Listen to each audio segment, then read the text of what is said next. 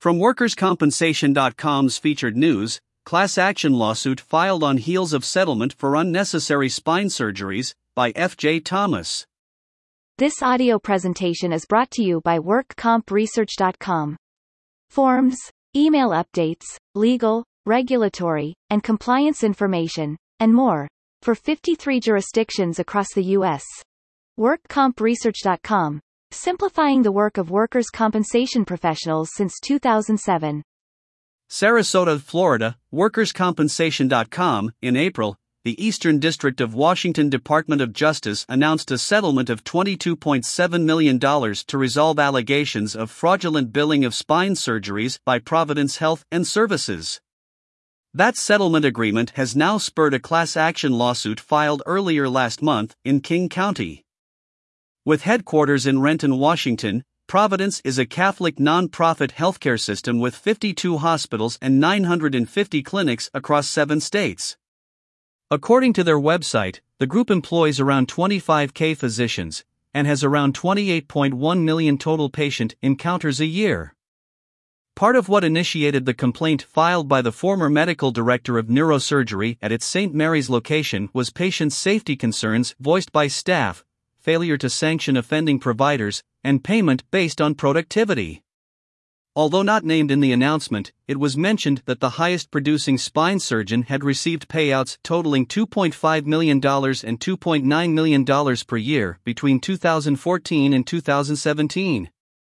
Part of the settlement agreement requirements included that Providence admit that medical personnel relayed concerns over patient safety, that there were excessive levels of surgeries resulting in poor outcomes and increased complications, and that surgeries were performed without proper documentation or proper course of treatment.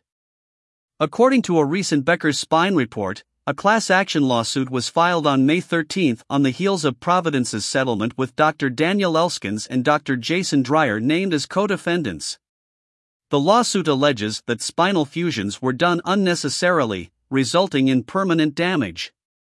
At least four local residents are named as plaintiffs, but more are expected to join according to attorney Bill Gilbert. One of the plaintiffs includes a 59 year old woman treated by Dr. Elskens for lower back pain. The suit alleges that neck surgery was recommended, and the procedure done in 2016 resulted in damaged vocal cords.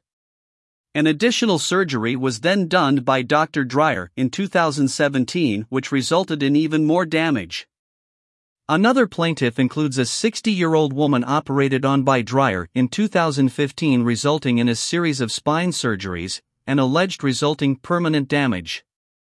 The lawsuit also contends that conservative non surgical treatments were not given as options prior to surgery. Both Elskens and Dreyer were allowed to resign from Providence without sanctions or reporting.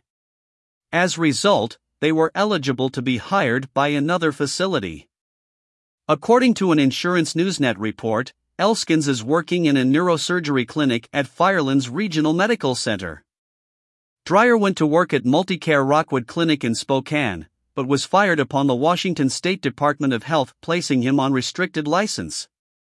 Dreyer denied allegations brought forth by the Department of Health, but after meeting the board, contended that Dreyer had shown a pattern of misrepresenting and overstating the need for surgery on patients.